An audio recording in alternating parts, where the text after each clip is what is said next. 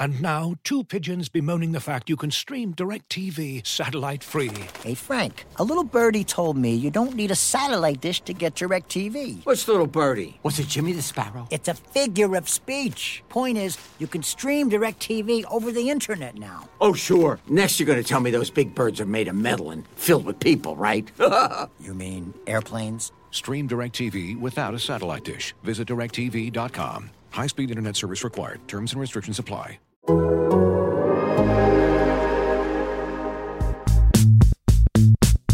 be the best, then you gotta pay a little price. If you want it bad enough, you gotta do a little extra things to get it. Welcome to the 11 Personnel Podcast, your favorite Rams podcast. I'm your host, Jourdan Rodrigue, and with me, as always, my fabulous co host, Rich Hammond. Rich. And it's a lateral to Odell Beckham Jr. He drops back, right handed, 40 yards down. It's Cam Akers. He is wide open downfield. Oh, looked like he came back under it a little bit. Rich, how we doing? Wow, that was great. We got to put that. I hope somebody puts that over the video clip of the touchdown and puts it on Twitter because I want to hear. I want to see your play-by-play debut. That was amazing. I don't know whether you saw on uh, on Twitter last night. Or, I did. Or That's why I did it. yeah, Derek, Derek, our good friend, uh, said that uh, Odell's pass hung up in the air longer than than Jordan's "Rich, how you doing?" at the start of Eleven Personnel. So that really made me laugh last night. I I did super super enjoy that. So. Um, Jordan, we're, we're recording this on uh, Tuesday morning. I admire and appreciate you, as Sean McVay might say, for uh, for rousing yourself. I, if I were you, I would still be sound asleep right now. I don't know how, how much sleep did you get. You you couldn't have gotten home at a at a good time last night. Uh, three and a half hours, but I'm kicking and raring to go. I'm going to show you how much coffee I have. Oh man! Don't worry, I'm yeah. on a one to one coffee to water ratio. I also got my hydro flask sitting next to me. Um, yeah, you know what? That was uh, that was a game. I mean, that was not, that was uh, certainly probably not uh, the entertaining back and forth shootout that perhaps the programmers who put it on the schedule might have wanted from that game. Um, but it was a truly, uh, it re- legitimately was an historic performance for the Rams on the defensive side of the ball, particularly through the first three quarters. And it was a really solid outing from the Rams offense. What happens when they play clean within themselves, aggressive, uh, complexity of layers within the passing game and the run game, uh, diversity in the run game. You love to see it. And uh, certainly uh, just an absolute, just, I'm just going to say it, just ass whooping on defense. I mean, that was just a remarkable plan put together by Raheem Morris and the defensive staff. Um, the pressure, diversity of pressure um, from the front seven, the back end, uh, making things really muddy for Kyler Murray, even when he did break free a little bit and have a chance to get downfield. Just very, very assertive. The type of performance that set a new bar, I think, for for this defense. Yeah, uh, not what I saw coming, especially in a, in a third matchup between these teams in a season. Uh, it, it, was so uh, different in terms of what the Rams were able to accomplish, and doing it. Uh, we have so much to talk about here, Jordan. But you know, doing it without both of your starting safeties and and having fill in, you know, having Troy Reeder as your green dot, uh, filling in there for for Jordan Fuller. Uh, so many things that could have gone wrong for this Rams defense, and would have been easy to understand understand had they gone wrong, uh, all went right. I mean, we need to talk about that. We need to talk about Cam Akers coming back and playing such a big role, uh, yes. looking better than I ever expected that he would, even if I thought he could be able to play. Uh, we need to talk about uh, Sean McVay and some good play calling, a good strategy, and, and, sticking to it. Jordan, you covered all of these things in your column, The Pile, which is a great read. It's always Playoff a great pile. read. Playoff Pile. Uh, but really, really broke it down. It, it's, it's a very, very, uh, I, I, use the word tight in writing. I don't know whether people understand what that means, but it's, it's very focused. It's a very good breakdown of a game that had a lot going on. So please go ahead and check that out on the Athletic. What is What's that? Oh, thank you, Rich. Sorry, um, I've got an internet lag, guys, and my computer saga continues. So I accidentally will I accidentally cut Rich off. Not That's like okay. I usually on purpose cut Rich off, but um, Rich, what what was the tightness relative to defensive tarts? Oh, I mean, it, it, was like a whole bakery of, of tight tarts. I mean, it was they were just coming off of the. I have no idea how this works. I'm totally making this up, but I envision them coming off of like a conveyor belt, and it's it's just tight tart after tight tart. Am- amazing, amazing.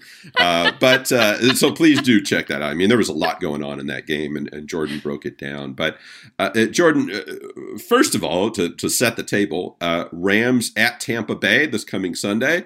Uh, I want to first congratulate you on uh, getting Tampa Bay instead of Green Bay in January. With that, the, the latter still might happen the following week, but uh, at least you can uh, uh, pack the warm weather clothes instead of the uh, three parkas. Um, but also, it's a big week around the league uh, for some of these uh, coach interviews, whether it be for head coaching positions and things like that. And of course, if it's that season, the Rams are involved. So, uh, Jordan, what do we know briefly about some of these people? I know going back the last few weeks, you reported on people like Eric Henderson uh, who are going to be in consideration. But as, as we go into this week, that which is really important for these guys, uh, what do we know about some of them?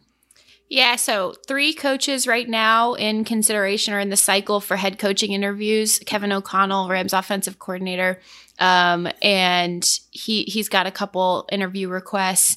Um, Thomas Brown, assistant Rams assistant head coach and running backs coach, um, he's got a head coaching interview. Um, Raheem Morris also uh, got his first interview request um, reported on that this morning right before we jumped on this podcast. It's uh, early, not not early for for some. For me, it is early um, Tuesday morning. Um, you know, we don't have injury updates yet, but we definitely have coaching search updates.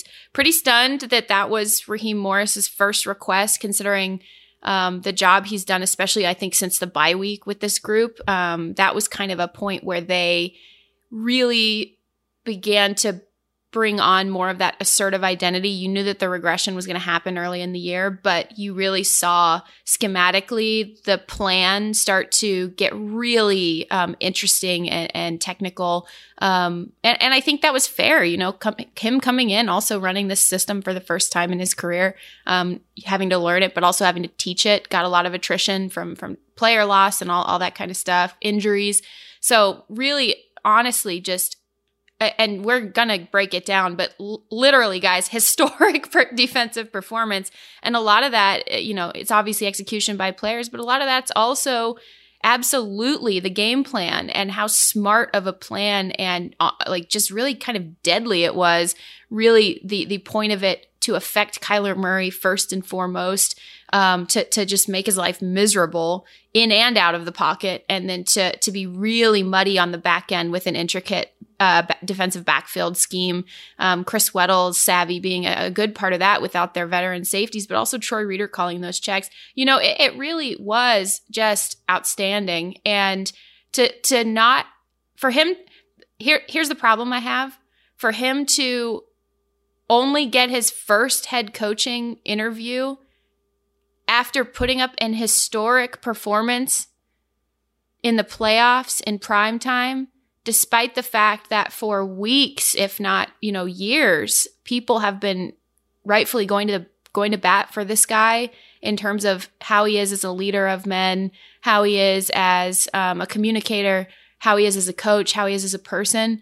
Um, for that first interview to not come until after you he put he literally designed an historic plan um, that is one of the huge problems i have with this coaching search and why it's um, systemically flawed, and we and we know that now. As it comes to the other guys, um, they're you know they're cycling in the conversation. I think that the real concern, the one that you really need to watch, is that not just Thomas Brown and not just Kevin O'Connell, but the two in tandem. Because what teams do during this time of year is they also they also when they look for uh, coaches and if, especially if it's a team that you know kind of like the vikings are doing like the broncos are doing if they're cycling through a lot of candidates and making that clear that they're cycling through a lot of candidates they're not just looking for a head coach. They're also trying to match a coach with a coordinator.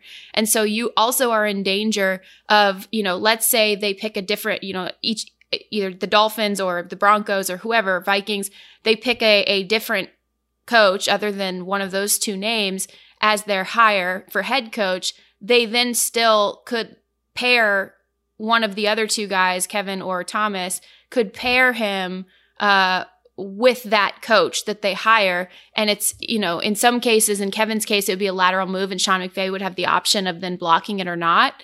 Um, in Thomas Brown's case, there's nothing you can do about it. And I also think that um, in that case, you have to really consider how much do you want and need to keep Thomas Brown around, which in my opinion is you really need to keep that guy around.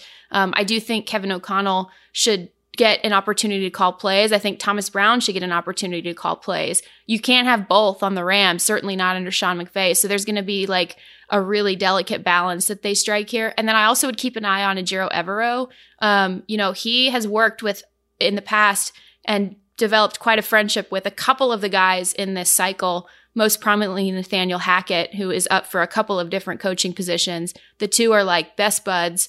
And Ejiro knows and runs the defense that Hackett would almost certainly want to implement um, if he did, if he does get a head coaching job. So this is all the the complex like sort of wheels and cogs in motion and, and sort of the the shadow whispers and everything that are that's happening right now. And interviews can start taking place obviously through the playoffs.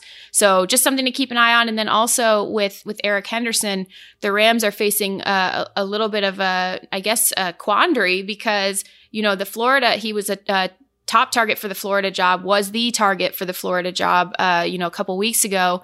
Um, you know, want, timing of that with a coach in the playoffs, particularly at his position in the playoffs, just really does not work out. Um, so that job goes to another person, and Eric Henderson's in a contract year. So you really have to, you know, you really have to start deciding like, okay, at what point do we start to have those conversations with people, particularly, you know, 14 pressures by the Rams defensive line, getting pressure by young guys pressure by their like third string interior lineman against the Cardinals' first string offensive line late in the fourth quarter. I mean, you saw that the end of that game, all of the backups were in, including, you know, Bobby Brown and and they were getting pushed, they were getting pressure. That's directly reflective of um, not just the the scouting department finding those guys, but also um, Eric Henderson and Marcus Dixon help helping to develop them. So it's all, I mean, you'd really like to focus just solely on the playoffs, and I assure you, these coaches are doing that. Um, in my conversations with them, they they certainly are are 100% doing that. But it also is that time of year where these things are going to happen. These conversations are going to happen. Yeah, and it's I mean kind of the trite simple thing to say is that it's a good problem to have, right? I mean, if you're a 4 and 13 team, nobody's going to be trying to poach your assistant coaches. We say that every year, uh, but at the same time, you you do worry about it. I mean, these assistant coaches are very important. You see uh, the development of these certain positions. You talk about the defensive front. You talk about the work that Thomas Brown has done with the running backs. You talk about the work Ejiro has done over the years. I mean, these are very valuable coaches, and uh, they have earned the right to to move on to bigger roles if if those come up, and you would never want to hold them back. You would never hold it against them to to further their careers. Uh, but at the same time, I, I think you, you want to avoid if you're a franchise, you want to avoid this idea that oh anybody is replaceable. It's it's fine if anybody moves on because uh, we can just bring in somebody else to do the job. Well, yeah, I mean that that is possible, and the Rams have shown over the years that they do have the ability to bring in. Uh, they brought in Eric Henderson at one point. They brought in Thomas Brown. So, yes, they do have the ability to go out and identify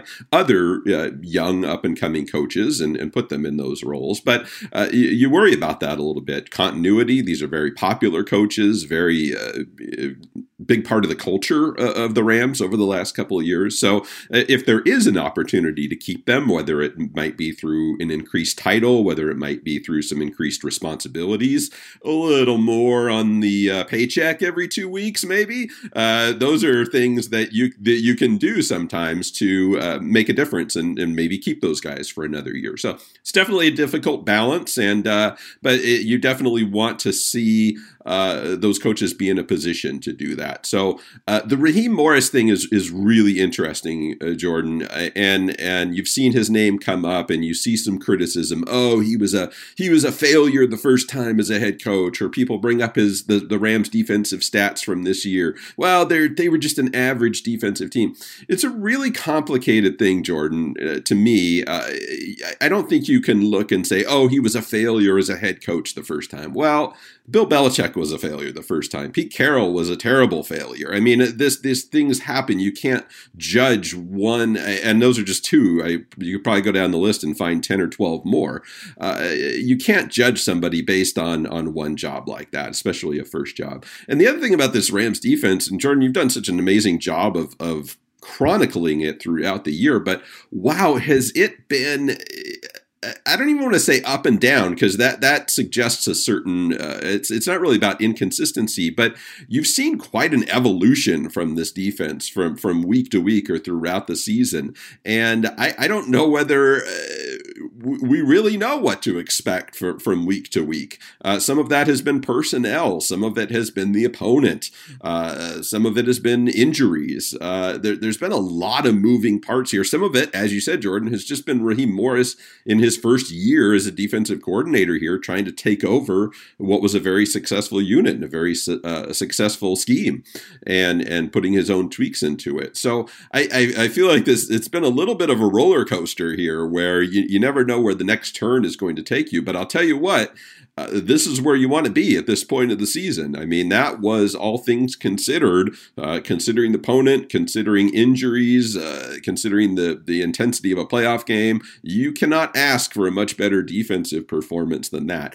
I don't think Arizona played a good game. I don't think the Cardinals are going to be happy going into the into the offseason uh, with the way that they ended there. Um, so I'm not saying that the Rams went out and dominated a great team uh, or a team that was playing well. Arizona did not play a good game, uh, but that to me doesn't detract from the fact that the Rams, with all these moving parts, with all these injuries, uh, with an opponent who knows them very well, went out and played what I would have to consider, all things considered, probably their best defensive performance of the year. I don't know whether you agree with that, Jordan.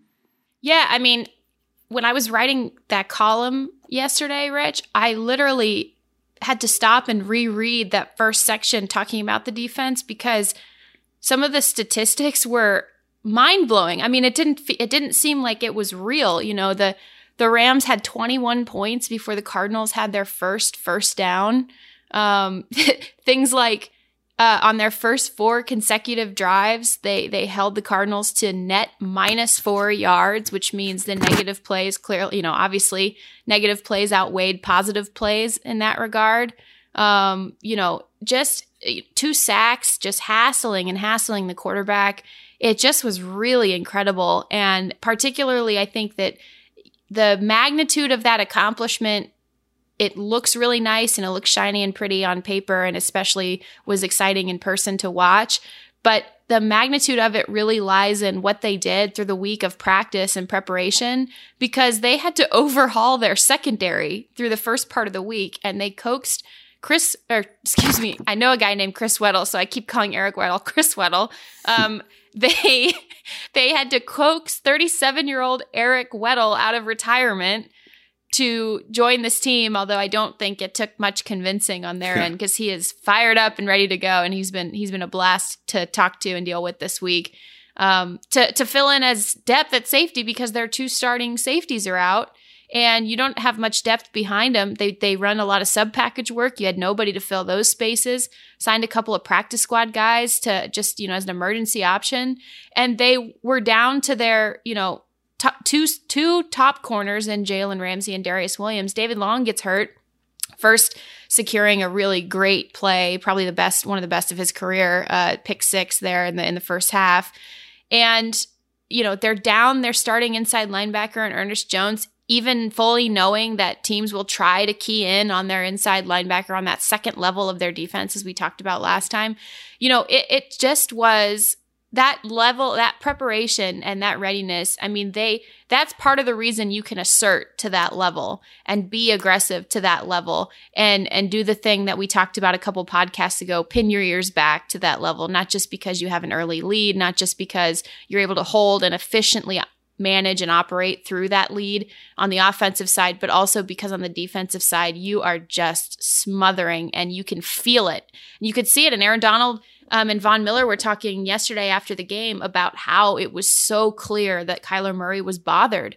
And this is a quarterback who the entire week everybody was talking about how great he is in big games and and how they expected him to be, you know, at his best. And he he was perhaps at his worst. And a lot of that was the Rams getting a 42% pressure rate, the highest of Kyler's career ever.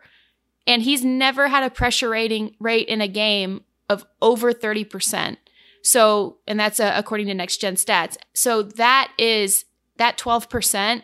That's extra effort, extra planning, extra creativity in the design. That's, you know, Raheem Morris and Eric Henderson up front working that design. Um, that's on the back end. Jonathan Cooley, Ejiro Evero. It's Chris Shula in the middle. Um, it's just it just was so cohesive and so uh, devastating for the Cardinals offense. And I think a lot of that little detail work, particularly what I said before, how you could see even when Kyler had a thought he had a throw, you could see how the defensive backfield made things muddy. That's what Brandon Staley's defense did all last year. That's what yeah. that secondary did. Really, really smart play. They muddied the waters for the quarterback, just giving that pressure an extra half second, um, or even forcing those throwaways because you just weren't quite sure what you were looking for. I mean, that was smart, sound defensive football, and it was aggressive. And, you know, yes, you don't know necessarily whether this is going to be the same defense that shows up next week and the week after. But honestly, I'll say, you know, since that that bye week and especially Minnesota, Baltimore, you really saw have been seeing impressive efforts from this defense. Yeah, and it really is. I think I used the word evolution a few minutes ago, and, and I think that's what it is. And I think it's it's going to continue for as long as the Rams uh, end up playing here, whether it's three more games or whether it's fewer than that. Um, facing Tom Brady this week is is different than facing Kyler Murray, and I don't mean that better, worse, or whatever. It's it's just different. He's a completely different quarterback. He has different skill set. He has way more experience, but there's other things where you know Kyler is more athletic, for instance. Um, so I, I don't necessarily think you look at it and say, oh, well, now they found the formula. Now they know exactly what they need to do. Um, it's it's going to change. And and I think that's been kind of the story of this whole season is you, you need to evolve against some of the opponents that you face. Uh, they've obviously beaten Tampa Bay once this season. It's, it's going to be hard to do it again. It's hard to knock Tom Brady out of the playoffs. And uh, the Rams are very aware of that. I, I know Sean McVay still has nightmares probably about Tom Brady and Rob Gronkowski and and uh, in, on a different team, uh, ending his season a couple years ago. So, um, but it, it's it's about that game plan, and then of course it's about executing it, Jordan. And and the one thing that I, I took away, I know we mentioned this maybe a couple weeks ago uh, about this Rams defense, and and I think you could say this about a lot of teams, uh, but but specifically grabs me about this Rams defense is you know what you're going to get from Aaron Donald, you know what you're going to get from Jalen Ramsey. I mean, you pay these guys to be your top players, your leaders. They are going to bring it every week, no matter what. But when you see those contributions from guys down the lineup. David Long making the big play on a pick six. Uh, a guy like Marquise Copeland is only in the game for 15 plays, I think, and, and ends up making a very alert interception off of a deflection. Troy Reeder, who we've talked a lot about, eh, positive and negative at times, gets the pressure that leads to that David Long uh, play. Nick Scott steps in, uh, makes a huge play on uh, what I believe was the play right before the pick six uh, yes. that, that was yep. reviewed. Huge play to, to knock the ball free. Travin Howard steps in. Travin Howard's a guy I've liked for a long time uh, and, and gets an opportunity to play more and plays a very good game. These are the guys who are going to make a difference. Aaron Donald and Jalen Ramsey, guys like that, uh, you know, veterans, A'Shawn Robinson, whoever it may be, uh, you know what you're going to get from them on a week to week basis. But when you can get these contributions from these other guys and they all step up and make big plays, that's going to be the big difference. And, and and credit the coaches, all of them who you mentioned, uh, for putting those guys, for having the game plan, for putting all of those guys in the right positions uh, to make those plays, and then credit them for making them. I mean, every one of those guys who I mentioned uh, had a had a big, big contribution in that game. Looking for an assist with your credit card, but can't get a hold of anyone? Luckily, with 24 7 US based live customer service from Discover, everyone has the option to talk to a real person anytime, day or night. Yep, you heard that right. You can talk to a real human in customer service at any time. Sounds like a real game changer if you ask us. Make the right call and get the service you deserve with Discover. Limitations apply. See terms at discover.com/slash credit card. As you've probably heard by now, we've teamed up with BetMGM this season. We'll be using BetMGM lines to make all of our picks, and we'll have special offers for our listeners each week. If you haven't signed up for BetMGM yet, use bonus code The Athletic, and you'll get a one-year subscription to The Athletic, plus up to a fifteen hundred dollar first bet offer on your first wager with BetMGM. Here's how it works. Download the BetMGM app and sign up using bonus code The Athletic. Make your first deposit of at least $10. Place your first bet on any game and claim your voucher for a one year subscription to The Athletic. See BetMGM.com for terms. U.S. promotional offers not available in D.C., Mississippi, New York, Nevada, Ontario, or Puerto Rico. Gambling problem? Call 1-800-GAMBLER. Available in the U.S. Call 877-8-HOPE-NY or text HOPE-NY 467-369 in New York. Call 1-800-NEXT-STEP in Arizona. 1-800-327-5050 in Massachusetts. 1-800-BETS-OFF in Iowa. 1-800-270-7117 for confidential help in Michigan. 1-800-981-0023 in Puerto Rico. First bet offer for new customers only in partnership with Kansas Crossing Casino and Hotel. Don't forget, if you haven't signed up for BetMGM yet, use bonus code The Athletic, and you'll get a one-year subscription to The Athletic, plus up to a fifteen hundred dollar first bet offer on your first wager. And now, two pigeons bemoaning the fact you can stream DirecTV satellite free. You see this? A family watching baseball on DirecTV with no satellite dish in sight. Let's heckle them. You call that changing the channel? Choke up on the remote, buddy. I hope getting all these games on DirecTV makes up for your mother not pre-chewing your sunflower seeds. DirecTV has the most MLB games. Visit directv.com. Claim based on total games offered on national and regional sports networks with choice package or higher. Availability of RSNs varies by zip code and package. High speed internet service required. Terms and restrictions apply. You ready? Showtime. On May 3rd, summer starts with The Fall Guy. Let's do it later. Let's drink a spicy margarita. Make some bad decisions. Yes.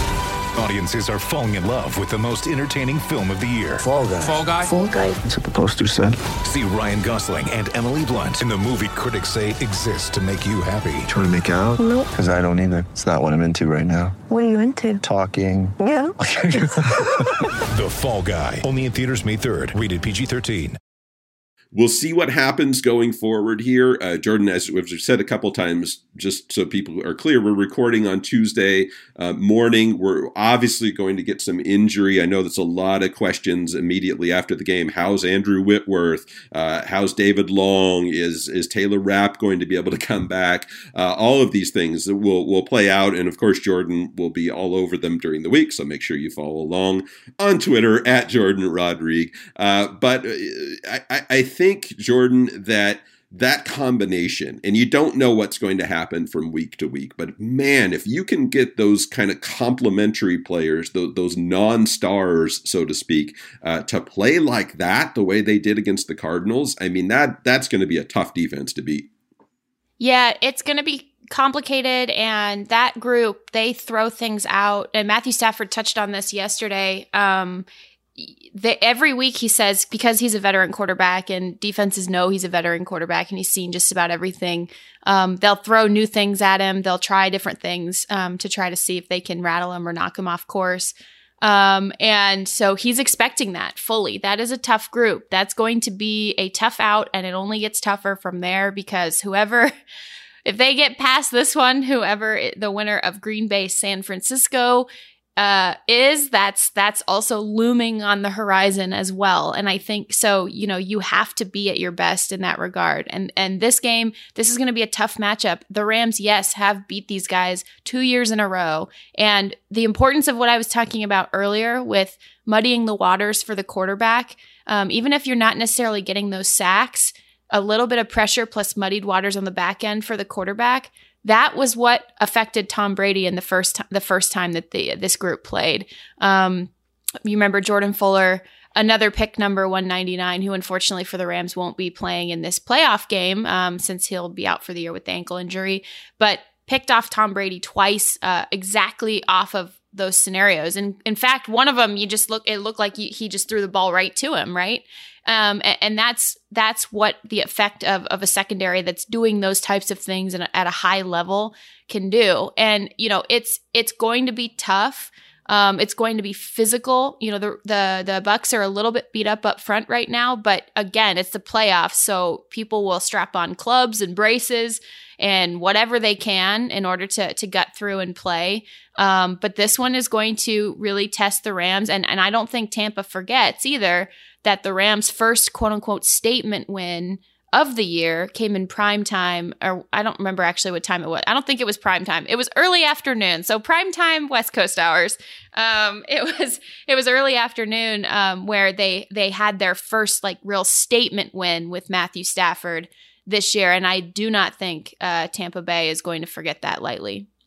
No, they they certainly will not. Uh, and and they of course have been uh, on a roll, uh, as as they often are with with Tom Brady. And yeah, it, again, it's just a very different thing, and and it's hard to confuse Tom Brady. I mean, this is a guy who's seen literally everything um, on a football field. But if if you can make him think, it's it's not so much the blitzing to me, uh, because he is so good at picking that stuff up and, and dissecting what's coming and and and getting rid of the ball. You, you're not, you're not going to pressure him and rattle him and force him into mistakes, things like that. I mean that is very, very unlikely to happen. Uh, what you have to hope for is just to, to, try to make him see things that aren't there or try to make him see things that are different uh, than are actually there. And the Rams were able to do that, as you said, Jourdan, at, at times in that in that first game. And that that's really what you have to do. So they certainly have the ability to do that. I think you have to be encouraged by the way the secondary played. If they can get Taylor Rapp back out of the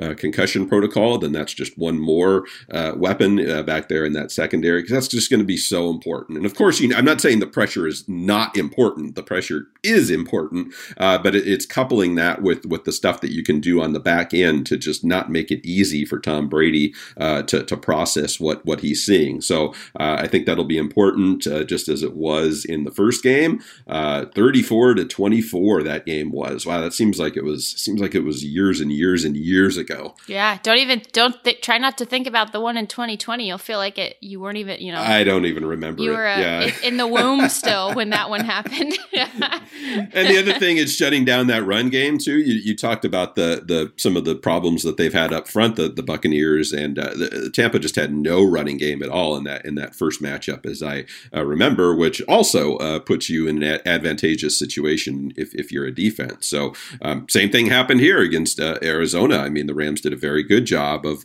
of not letting the Cardinals get going on the ground. And, and of course, when they got into a, a 14 nothing, 21 nothing lead, uh, that helped them even further because Arizona was in catch up mode. So uh, a great formula and uh, no guarantees that it'll be replicated, but uh, certainly hats off to everybody involved because uh, you really couldn't have asked for, for a whole lot more. And, uh, you know, Jourdan, talking about, gosh, there's, there's just so much to, to kind of talk about here, but I, I just cannot um, wrap my head around Cam Akers. And, uh, you know, you've been on this story from the beginning, from when we first heard that there was a possibility that Cam Akers might be able to come back. And we all kind of thought, what? How? a torn Achilles? We're not supposed to see this guy until like OTAs. Like, I was like, all right, Sean, I'll write it, but I'm not sure. yeah, it's, it's like, what? And then not only to be on the field, uh, but but 17 carries uh, in in this game against the Cardinals, and just and uh, a couple more that I I don't I, I have my play by play, but a couple more that got called back that, that would have pushed that total, that yards total, uh, even higher. Beyond that, Jourdan, just the uh, the the strength that he ran with. I mean, don't even look at the numbers, okay? I mean, he rushed for 55 yards, but look at the way that he ran the ball, the confidence that he ran with. It was beyond my expectations. I don't. You you ran a great story. Uh, I, I, believe it was on Monday. I don't know whether it got published Sunday or Monday, but it, a, a, tremendous story breaking down uh, how that happened, how he was able to come back. But I'll be honest, Jourdan, I did not expect to see Cam Akers look as strong as he did on Monday.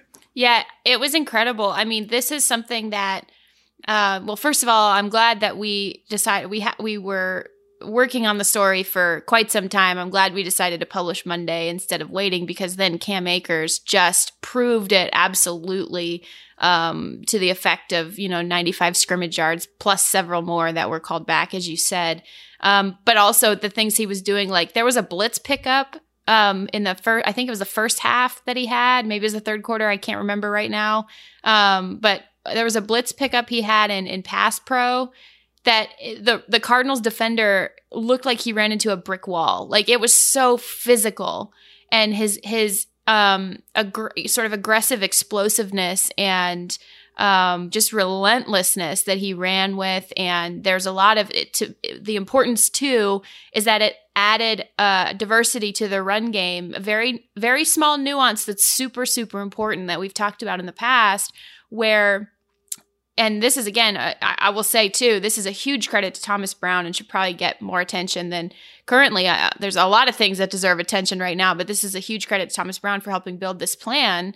Is you know Sony Michel is going to be like your heartbeat guy, where he's just going to chip and chip and chip and chip and chip away at, at, a defensive front in a physical way, in a wearing way. And that's one layer that, yes, you do need and you want to have that. And that's not to say Cam Akers cannot do that, but if you have a guy in Sony Michel who can do that, and you can also efficiently rep in your explosive and versatile back that Cam Akers is, and then you can sort of pick your spots for your explosives and keep a defense off balance. I mean, I just thought that was as well an executed run game as we're going to see from from the Rams yesterday and and you know that's defensive front. I mean that that that Cardinals defensive front. I mean I know again like everybody's banged up this time of year. They're banged up and and trying to feel out you know how well JJ Watt could could maneuver and sort of come back after that big injury. And and I get there were a lot of moving parts, but man, that's not eh, you know playoff defensive front. You're not going to sneeze at it, right? And and this is this was an impressive run game in the in the nuance of those uh, of of that diversity in that in that plan. And the way that those spots were picked i thought was really well done. Like that was just a really well built plan in that regard. And it skewed and it also skewed as it should because of some of the deficiencies um, in that area that the Rams had seen on tape uh, from the opponent, it should have it, it rightfully skewed toward that run game. Um, even in the first half, when they yes had built a substantial lead, but also went into um, more of that sort of like patient aggression mode that we talked about earlier. And, and Matthew Stafford was able to really efficiently maximize the spots he did get in the passing game and pick those spots and importantly play really clean football. And it all ties together. It really does. And that uh, diversity of that run game, like it, you can't do that without Cam Akers being as healthy as he was. Now, Rich, one of the things that I was hoping people picked up on in the story that I wrote about Cam um, on Monday morning was that it's very, very obvious and clear some of the things that we had speculated about earlier in the year about pitch counts and the sports science management of that workload. What I learned through the reporting of this piece, something that again, you'd sus- suspected for a while because you know this this group is pretty cutting edge but something that I learned is how literally every movement from, um, you know, hanging out at the facility to practice to weightlifting sessions to full on games, every movement is monitored and tracked in terms of what the energy output is, um, what the force exerted is, what it's doing to your, you know, everything right down to your blood and your cells like everything is being tracked right? And and so you're able to build a and, and, sort of maximize what a safe workload would be based on where that player's at.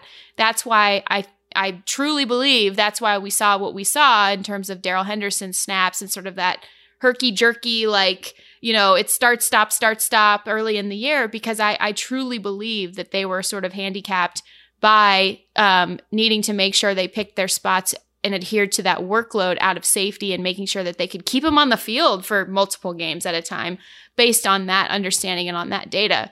And these guys are working with the coaching staff every week to build this plan, and they did so with Cam Akers yesterday. That was one of the more fascinating things. I, I don't know the metrics. They built the program themselves in house. They built those metrics after you know seven to ten years of of data, and that's Tyler Williams, who's their their lead sports scientist on that, working with Reggie Scott.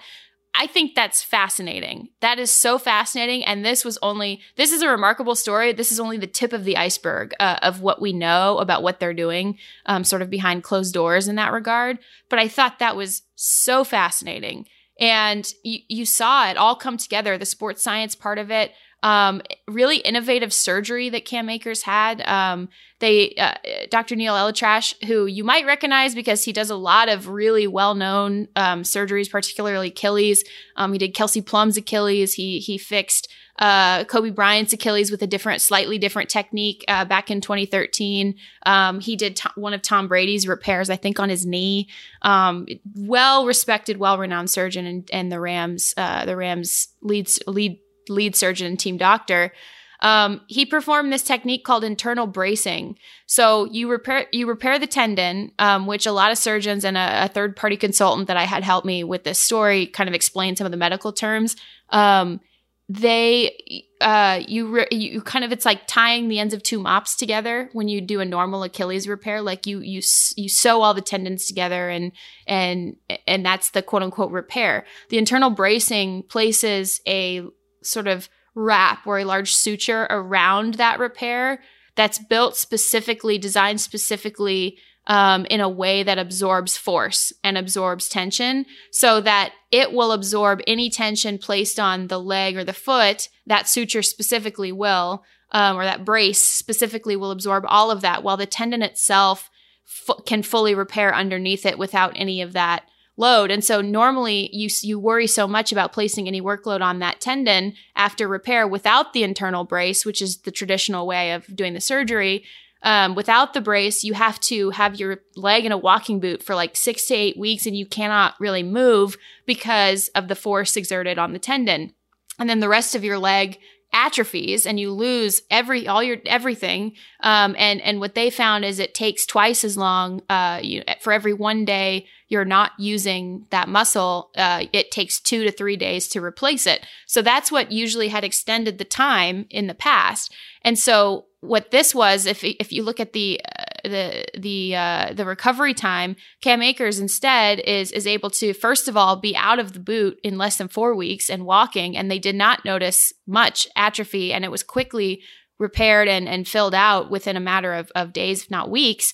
Um, but also, uh, they were able to do different um, sort of blood techniques and and things that syn- uh, synthesize high intensity workouts because he had the brace around the around the repair synthesize, um, you know, high intensity workout workloads within the body without putting the the workload onto the leg or the ankle itself. And so that also helped him you know not atrophy. And, and that's really in the recovery time that's the big fear is is uh you know all of the all of the ripple effect that, that injury has while the injury itself is so delicate. And that to me is just astounding because they're essentially building that and then using the the results that they get from each step of the process to then add or remove different steps along the way uh, adding or removing fortuitous movements based on energy output based on where he was at the previous step of the process in the rehab process. Um, and then Cam Akers, you know, that that was huge for him personally. I mean, he attacked that rehab, you know, that's like that's your entire day, round the clock, 24/7. They're monitoring his sleep. He's on an anti-inflammatory meal plan, uh, courtesy of Joy Blake, the Rams nutritionist. Um, he's on a muscle, muscle tissue repair meal plan. Um, he is on uh, this insane PT with Byron Cunningham, who is like the nicest and most cheerful guy in the world, but man, he will keep you on schedule and um and and just really innovative stuff. They were working with an anti-gravity treadmill. Um, so they could measure at what percent body weight he was at at certain miles per hour and then measure the output from all of that. And he had a, a miniature replica of the Rams training room set up in his house.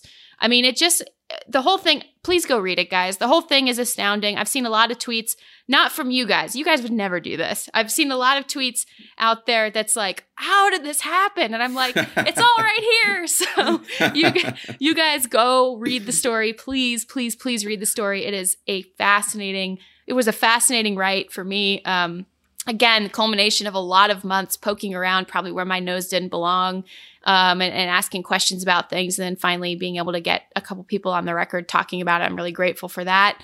And Cam Akers, what what an astounding. Uh, it's it's not astounding to him because he knew after a month that he could maybe do this.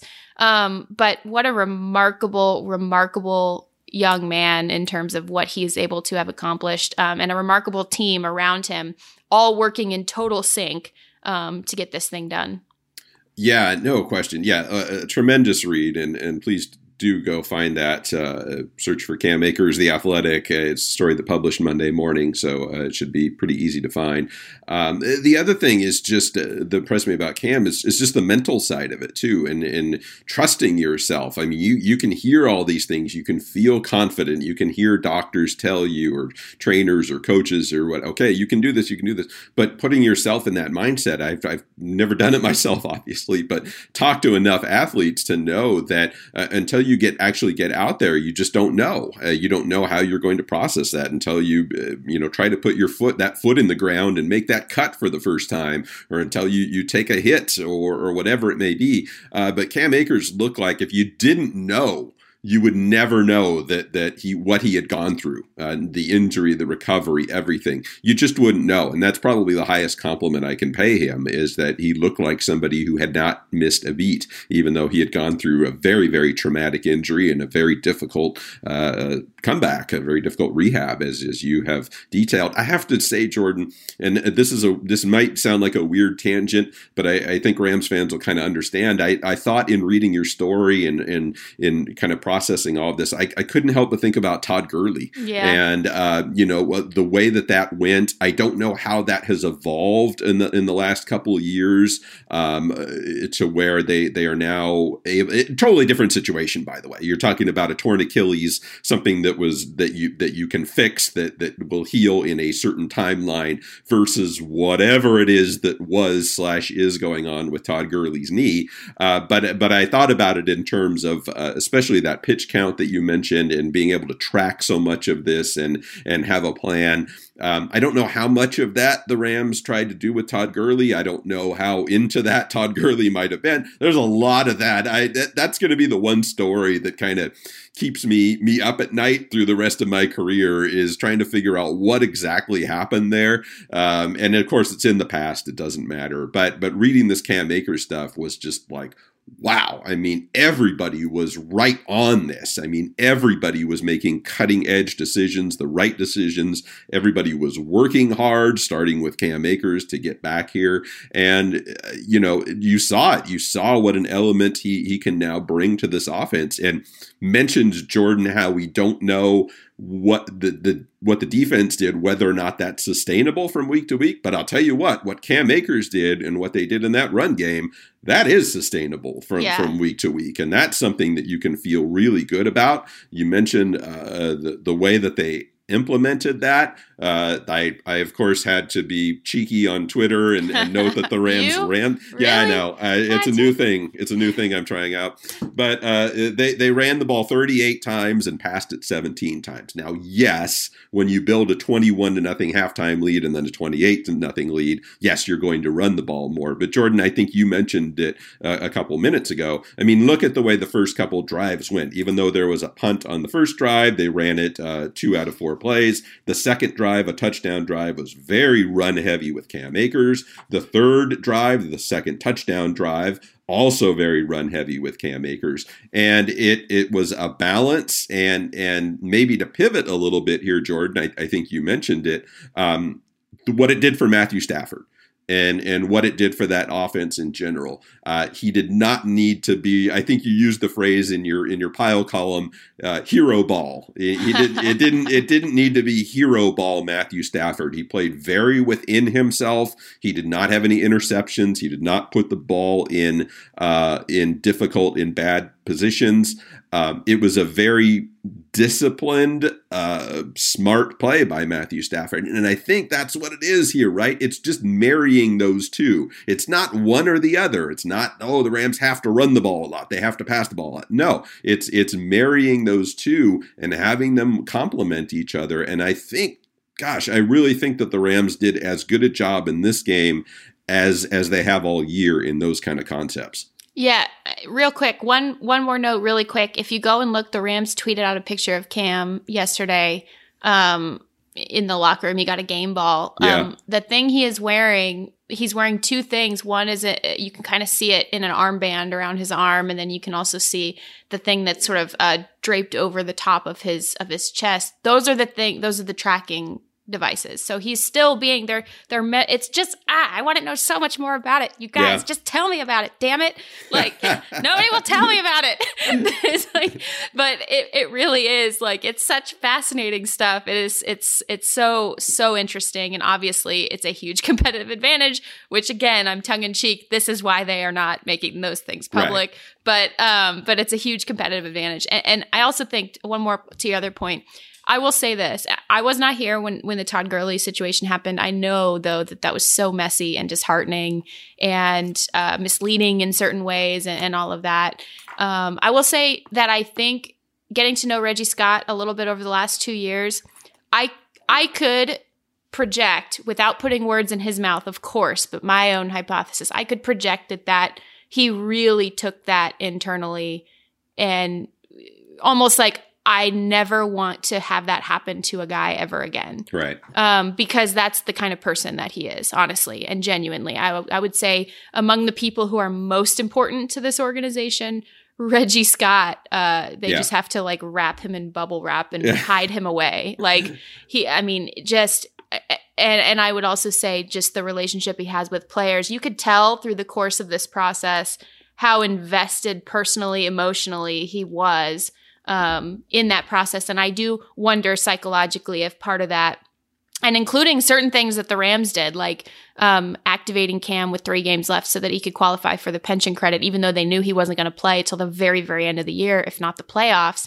Um, I wonder if psychologically a couple of those things are um, we we need to try to get this right. We Right. we didn't get it right before, and everybody knows it, and we need to try to get this right now. And so I, I do wonder about that. I'm, I'm not going to put words in anyone's mouth, but I do. Yeah. That was a thought, same as you, Rich. That was exactly what I thought um, writing this writing the story. Um, to the Matthew Stafford point, you know, I saw a couple people I I don't want to give attention to trolls, but I did see a lot of a couple of people being like, um, you know, Matthew Stafford didn't do anything special, and I'm kind of like, well, what game did you watch? Yeah, right. Like yeah. it's so he made first of all, there were some difficult throws that he made, uh, some pressure that he did have, um, but there are also decisions that he was faced with that he actively opted out of taking, and you could see it um, because it would have not been the, the smarter or more efficient decision in the time. And I think Right. when you when you are actively ru- you're actively unlearning 13 years of habits um, that say no, I have to pass the ball downfield because 13 years of just trying to win games out of sheer, you know, the tendons in my arm and desperation. Like that that is that is interesting to me in terms Right. of the mental process and the and the the discipline you do have to have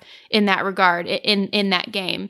And when they built this plan, don't think for a second that Matthew Stafford was not a part of that in terms of collaborating on the type of uh, of run game that they were going to have and collaborating with the type of pass game they were going to have.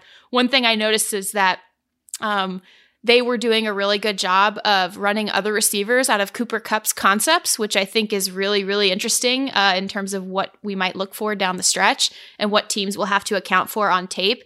A lot was made of the Odell play being out on tape. Sean McVay very slyly in the post game said, "Well, we have a lot of guys who can throw the ball." Um, and, and so again, like I don't think they were emptying the playbook by any means. I think that this was very much this was a game that was very insidious in terms of the plan. It, it was insidious in that it was a setup game in a lot of ways of of what teams think they have to prepare for. And you could almost see the types of pivots and, and expansions that were possible within a lot of the play design and a lot of the structure. And i think that that was really really one of the coolest things about watching this plan was it was very like self-aware right? Like it was very like uh i'm not trying to be the smartest person in the room. I just happen to be you know? And Yeah. and i thought that that was really fascinating. Matthew stafford uh, made the throws that he needed to make. He made the decisions that he needed to make. And in games like this where you are going to lean on your run plan you need the quarterback to execute the game and make the throws that he needs to make and uh and not turn the ball over and just do all of the things. It's sometimes it's really not about him. And and what was really interesting was how settled he seemed to be. Even when he was t- taking a couple of those sacks instead of throwing the ball downfield you never felt a rattle uh quite opposite to the other side of the ball where you just felt like Kyler Murray was panicking from from the jump um with with Matthew Stafford you know so much was made about like his you know his first playoff win and prime time and you know oh you know can he do it and all this stuff. And it was kind of just like he was so within himself and within the structure of what that plan dictated. That plan did not ask him to be a hero. That plan Right. did not did not ask him to um you know make some of those only only deep shot on third down plays. Like it, it didn't ask any of that of him. It did happen sometimes as a as a uh, you know product of great play design and guys being open and decisions being taken. But it didn't it didn't force anything. And sometimes that is the most important way for a quarterback to win games. And so i think you know i, I was kind of stunned seeing some of that comment. I was like no this is just another layer of the versatility this guy brings it shows he set this bar for himself it shows he can do something like this if that is what the plan dictates it's clear from the pass run skew or the run pass skew specifically that they never intended him for him. This was their A plus plan. They never intended for him to go out there and throw the ball a hundred times.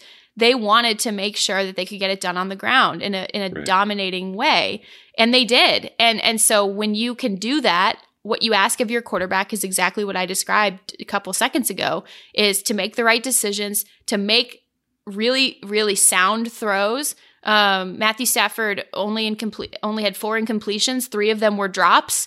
Um, he made all his throws. He he he maximized the efficiency window with the throws that he was asked to make and, and were selected for him to make. You cannot ask for much more from your quarterback in that regard. Yeah, and that was very well said, and and yeah, that that bothers me just in and not just Matthew Stafford, but with the idea, oh well, he didn't he didn't do anything special in that game. He didn't he didn't win the game. Well, yeah, but he didn't lose the game, and like there's something to be said for that. And and I think people, and, and I'm not generalizing, uh, but I'm not trying to you know slap everybody down, but like uh, you know it, it's it's fun to watch quarterbacks go out there and do amazing things, right? Like it's fun to watch Patrick Mahomes take the Chiefs on his back sometimes and and do fantastic things. It's fun to see, you know, what Joe Burrow did and make some of the throws that that he made. But that's not really your formula. Like if if you're relying on that, you, the thing to me is you want to you want your quarterback to have that ability, but I don't think you want to rely on it week after week. You don't want to go into a game saying, "All right, quarterback, it's all on you. You're going to be the hero this week, and you need to go out there and, and sling the ball all over the field and throw for 450 and four touchdowns, and you need to win us the game.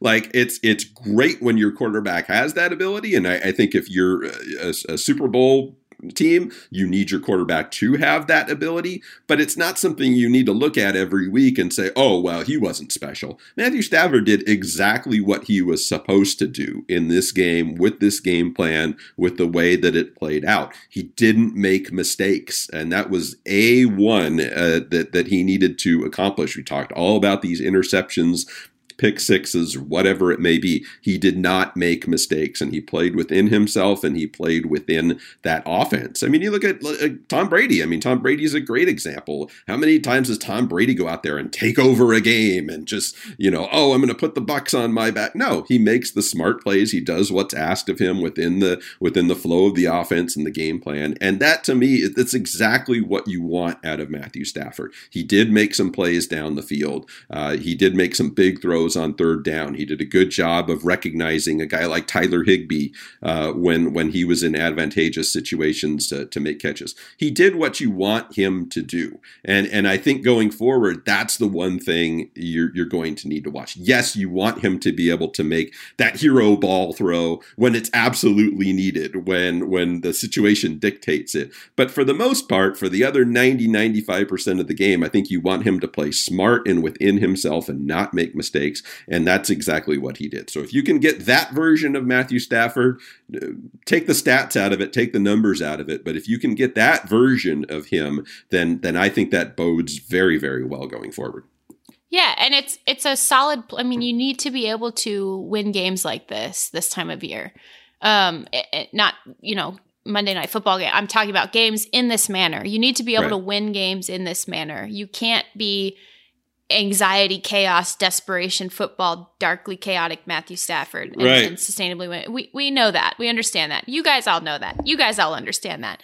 And I think it, again, it, you know, their game plan won't be the same. Obviously, against Tampa Bay, they're going to be facing a, a really tough defense uh, and, and, one that's very multiple, one that uh, does such a great job um, facing difficulties on both sides of the ball. Obviously, um, and it's gonna it's gonna change. It's gonna be different. But the baseline of it, diversity in the run game, small detail. We talked last week about how it must have just driven Sean McVay freaking nuts that Kyle Shanahan could add just one very small wrinkle in his run game, those toss and pitch plays that absolutely wreaked such havoc um, on the Rams. And Sean McVay turns around and says, What do I have in my arsenal that I can do? That I can do that, not necessarily that it will look exactly like that, but a small nuance, a small shift, a tweak in my run game that will wreak havoc on a front because they cannot adjust to it. And that's what you saw with the combination of, of Sony and Cam. That's what it's supposed to look like when it's uh, I hate the I hate the by committee phrase, but yeah. like that's what it's supposed to look like when you have a, a, diverse running game in that regard, and, and you have a two back two back system that Sean McVay has been just frothing to use um, for the entire year and just and really was not able to. And again until this this last week this is what it's supposed to look like. This is what it was always supposed to look like. Mm-hmm. um, and and obviously you know you wait you wait the year for that and, and you have one remarkable recovery um, and route to doing that. But i think that's that's the biggest one of the biggest things is um, regardless of how the plan shifts, regardless of what they set up in this game, in their passing game, uh, in terms of how, how they can pivot and tweak uh, those things and, and find those nuances down the stretch in, regards to all of that. Like no matter what happens there, those those phases uh, of what they did uh, Monday night against the Cardinals. That will win you games down the stretch consistently. That will give you a chance every single time. Diversity in your run game, um, to that effect, to that level, and really consistent, um, accountable, decisive, and calm play from the quarterback. And we'll see if it can continue. Great matchups. Wow. I love these two NFC playoff games uh, Rams Buccaneers. Packers, 49ers, great matchups of styles, some great quarterbacks in these games. Teams that are a 49ers team that really seems to be finding itself. I know Rams fans don't like to hear that, but uh, really impressed with, with the way that they have played uh, over over the last um, uh, couple weeks, especially. And gosh, just sets up really well. You know, if, if the if the Rams are able to win this game, uh, what a remarkable NFC Championship game it would be either way. Rams Packers or Rams 49ers 1989. I know people out there, uh, those of us who are old, uh, remember 1989 NFC Championship game, Rams 49ers. 49ers. Uh, would would love to see that again, but getting past the Buccaneers will will not be an easy thing. Eliminating Tom Brady is not an easy thing to do.